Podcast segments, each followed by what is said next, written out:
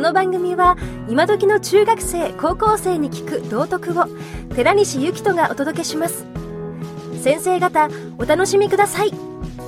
保護者の方もどうぞ。あ、あの昼の掃除いいねねえ、あ、ブーイング。いや、昼の掃除は短い時間で綺麗になっていいわこれね。あのなんかね、隣のクラスの人まで参加したがってたんでご招待したらね、なんか逃げられちゃいましたけどもね。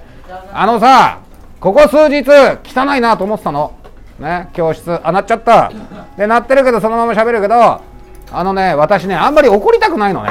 いいですか、みんな。あの皆さんにえー、片付けろとか汚いだとかあんま言いたくないのね。なんで、えー、楽しく一緒にお掃除させていただきましたけども、あのー、おまけだから話しておきます。人間の脳みそってのはあのー、怒られてんのか怒ってんのか区別つかないのね。だから俺が真剣に怒ると、えー、僕自身の頭にもおこ、あのー、叱りつけてるみたいになるから嫌なのね。いいですかいいですかで、あの言われる方も一緒ね。あのー、人間できたら怒られない方がいいのね。いいですか。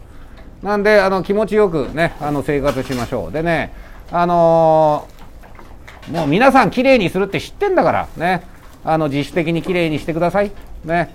あのー、お昼休みに掃除をすると教室がこんなさんぷんぐらいできれいになるってことを初めて知ったんで、えー、と汚い日はあの率先してやりたいと思います。